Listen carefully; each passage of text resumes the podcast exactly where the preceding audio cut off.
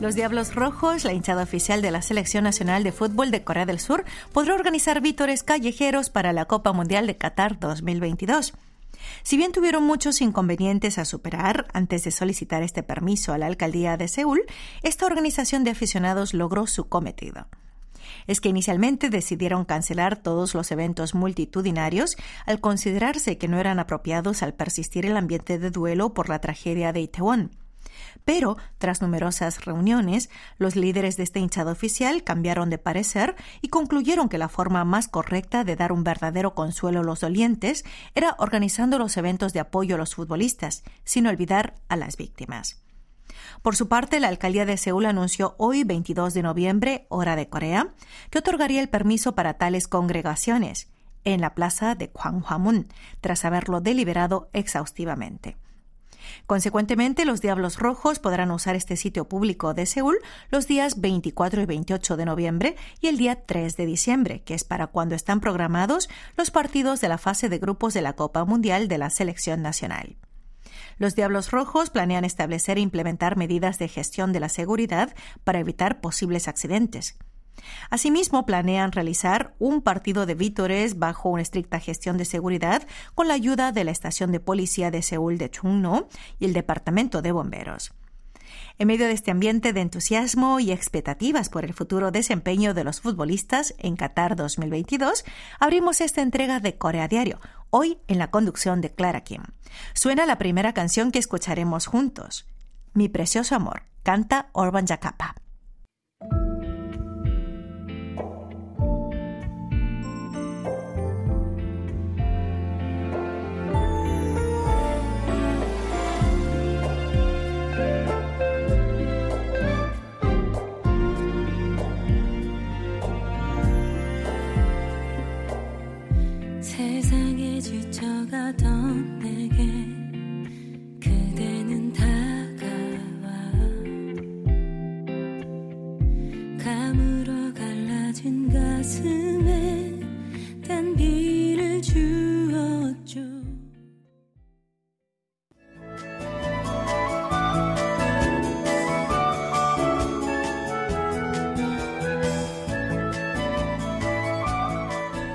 Qatar, el país anfitrión de la Copa Mundial de la FIFA 2022, prohíbe estrictamente el consumo de carne de cerdo.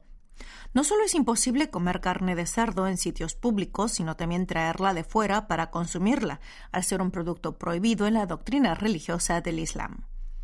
Pese a que la Copa del Mundo es un evento internacional, no hay excepciones.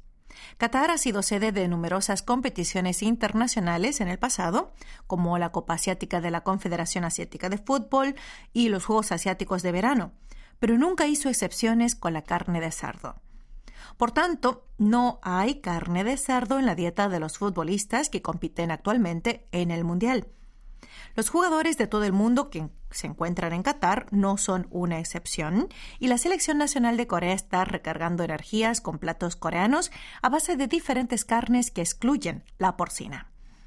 Desde la Copa del Mundo de 2010 en Sudáfrica, la escuadra está acompañada por dos chefs a cargo de la dieta de la selección nacional por cuarta vez consecutiva. Estos chefs utilizan carne de res o de pollo para suplir los nutrientes necesarios para los deportistas. Solo esperan que los jugadores disfruten de la comida preparada con tanto esfuerzo y muestren sus habilidades gozando de plena salud. Además, el kimchi, alimento indispensable en la dieta coreana, está presente en la mesa de la selección.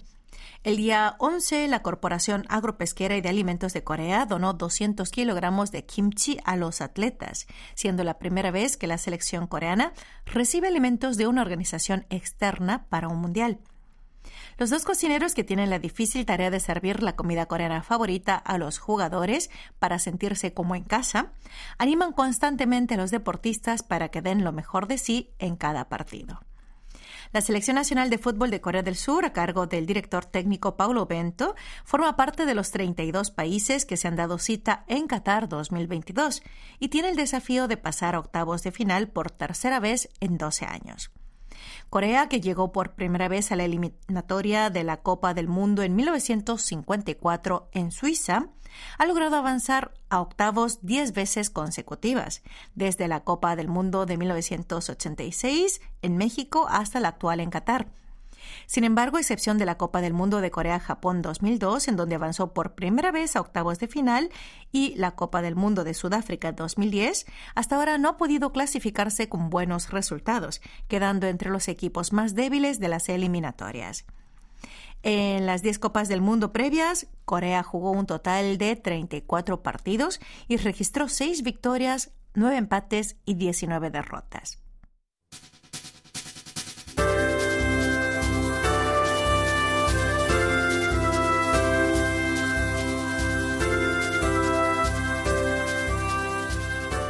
En estos tiempos de recesión económica, la topografía del sector de hostelería, uno de los pilares de la economía nacional, está cambiando y muestra un notable aumento del consumo de café debido a la expansión de la cultura no presencial y las medidas de distancia social.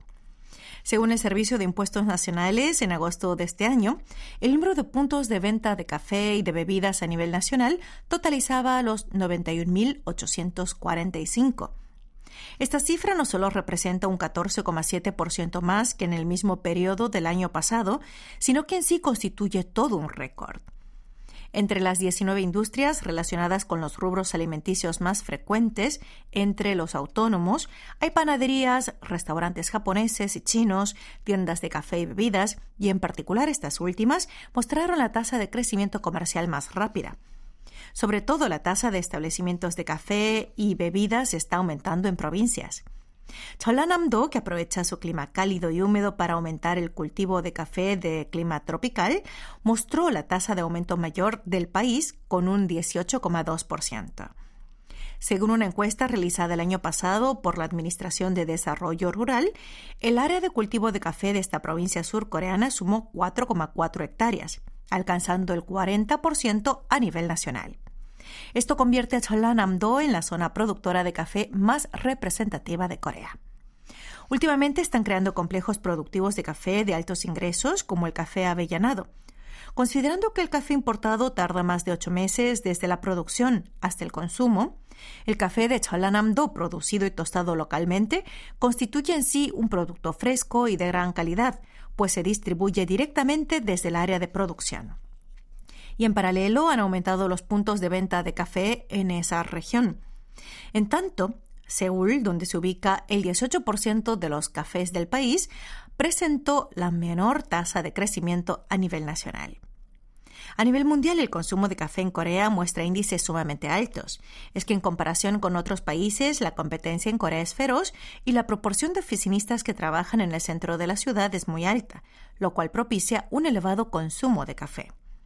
Según el Instituto de Investigación Hyundai, el consumo de café por adulto en Corea del Sur es de 353 tazas por año, a fecha de 2018. Este promedio triplica la media mundial que llega a 132 tazas, mientras que las importaciones de café en Corea aumentan constantemente. En los primeros nueve meses del año, las importaciones de café alcanzaron un máximo histórico de 966,38 millones de dólares. A medida que aumenta el consumo de café, el mercado también se segmenta. El mercado surcoreano de café, antes dominado por grandes franquicias, empezó a diversificarse a partir de 2008 a medida que aumentaron las empresas especializadas en productos elaborados con granos de lujo, que representan el 7% superior de los granos de café premium, considerados como café gourmet. Desde entonces, la competencia se ha intensificado a medida que las marcas de café extranjeras han ingresado al mercado nacional. Y hablando de café, aquí suena la canción con la que tomaremos una pausa musical. Su título es Americano y canta el dúo masculino 10 centímetros. Luego continuamos con más Corea Diario.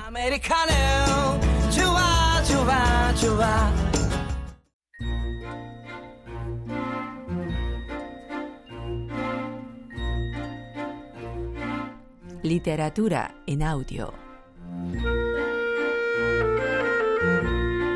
La única en la Tierra.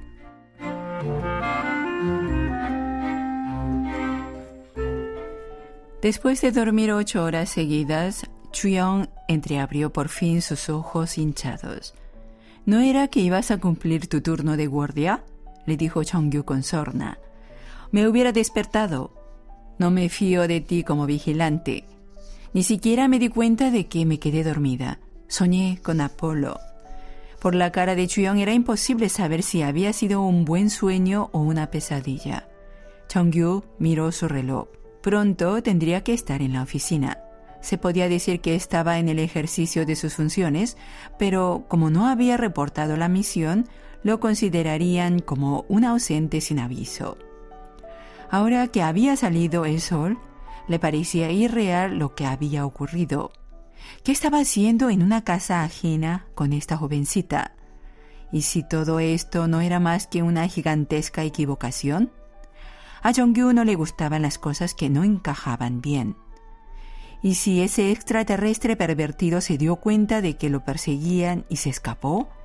preguntó Chuyong mientras se lavaba la cara en la pileta de cocina. Podría ser. Es tiempo de que levantemos campamento. ¿No vas a la facultad? Está bien, me iré por ahora, pero pienso volver más tarde. ¿Y usted, agente?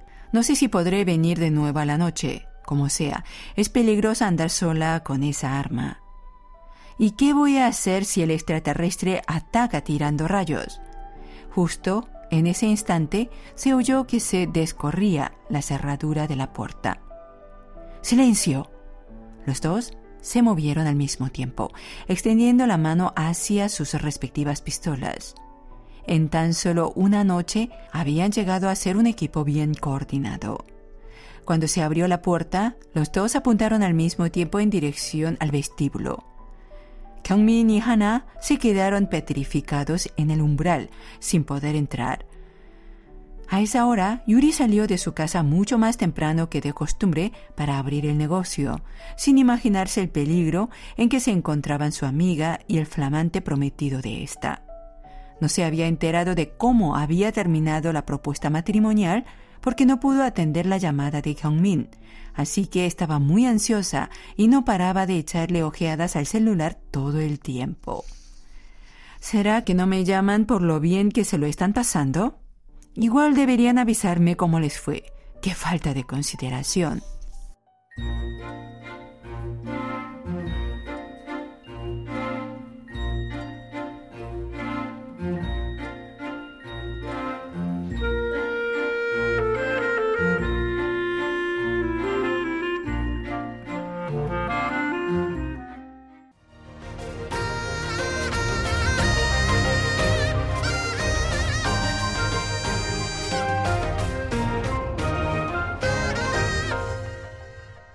KBS World Radio.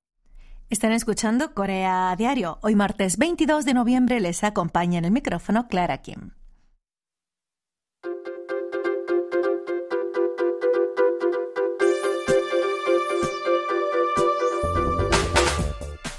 El descenso poblacional afecta a numerosas áreas de nuestra sociedad y el sector religioso no es la excepción.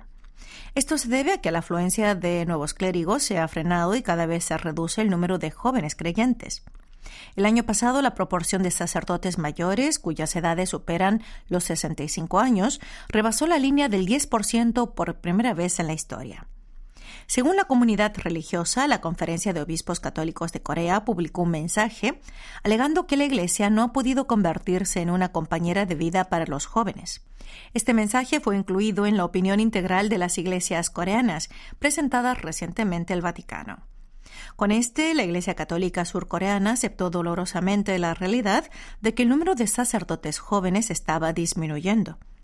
En 1994, cuando recopilaron por primera vez la proporción de clérigos por edades, la proporción de clérigos mayores, que era del 1,7%, se disparó al 10,1% el año pasado. Esto significa que el número de clérigos jóvenes ha disminuido. El año pasado, el número de nuevos estudiantes admitidos en los principales seminarios de todo el país fue de 138, un 38% menos que hace 10 años.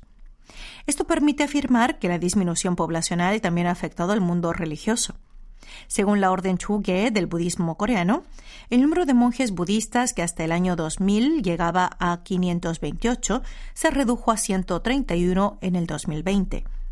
Ante la falta de monjes en cada templo, la orden Choge extendió la edad de ingreso al sacerdocio budista a 65 años, puesto que hasta hace cinco años la edad límite estaba fijada a menos de los 50 años. Pero aunque por un lado abrió la puerta al ingreso de nuevos monjes, por otro exacerbó aún más el promedio de edad del clero budista. De hecho, a fecha de 2020, el 81% de los monjes tenían 50 años o más y solo un 1% estaba en la veintena. De ahí que surja un dicho entre los budistas que reza así.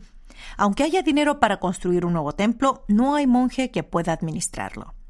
A raíz de esta situación, el mundo budista está buscando vías para expandir los beneficios sociales a los monjes mayores a fin de aumentar el número de sus religiosos.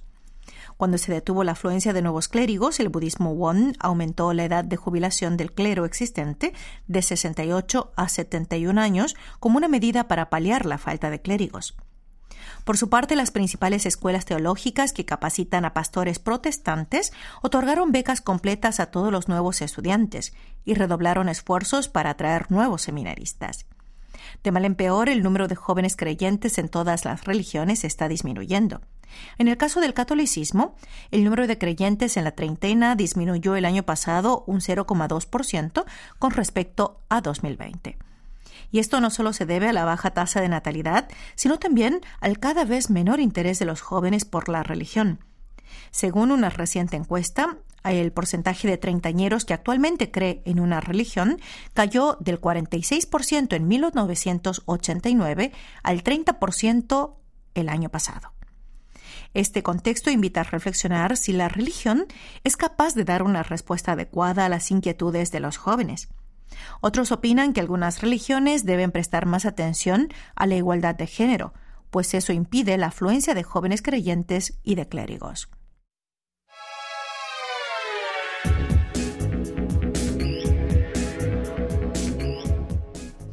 El aumento de los precios de la vivienda en áreas metropolitanas, incluida Seúl, la capital, está generando traslados de los residentes urbanos a zonas rurales. El año pasado, el número de personas que regresaron al interior del país y a las aldeas para dedicarse a la agricultura superó las 500.000. Esta es la segunda mayor cifra desde que se compilaron las estadísticas relacionadas a este tema en el 2013.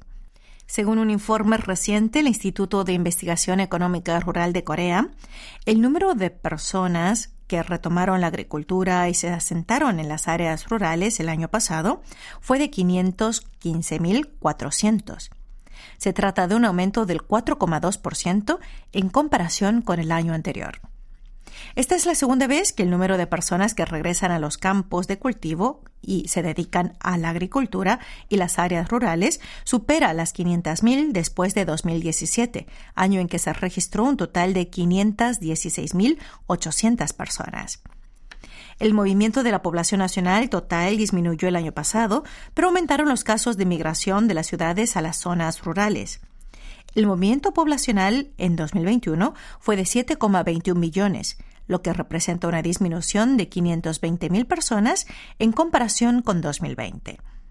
Sin embargo, 790.000 personas migraron de las ciudades a las zonas rurales, reflejando un aumento de 18.650 en comparación con 2020. Esto significa que en 2021 el número de residentes urbanos que regresaron al campo para dedicarse a la agricultura aumentó un 4,2% en comparación con el año anterior. En cuanto al creciente flujo de migración rural, parece que el aumento de los precios de la vivienda en el área metropolitana y las principales ciudades surcoreanas tuvo un gran impacto desde finales de 2019. Ante la carga que representan los altos precios de la vivienda, se ha acelerado la migración de residentes urbanos a zonas rurales. De hecho, como los precios de la vivienda en áreas urbanas se dispararon, las transacciones de vivienda en áreas rurales de los condados fueron más activas que en las ciudades. En 2021, el volumen de transacciones de viviendas en pequeñas localidades aumentó en un promedio del 15,7% en comparación con el año anterior. La proporción de migrantes que aseguraron que el precio de los bienes inmuebles era uno de los principales motivos para trasladarse a zonas rurales también alcanzó el 21,3% en 2021. Esto significa que las autoridades regionales deberán reforzar sus esfuerzos para resolver la afluencia de personas que regresan al campo para dedicarse a la agricultura y también garantizarles un mayor nivel de vida. Con esta noticia concluye Corea Diario de este martes 22 de noviembre, en la cual les ha acompañado Clara Kim en la conducción. Me despido con esta canción de Ayu, cuyo título es Toma mi mano. Hasta el próximo encuentro.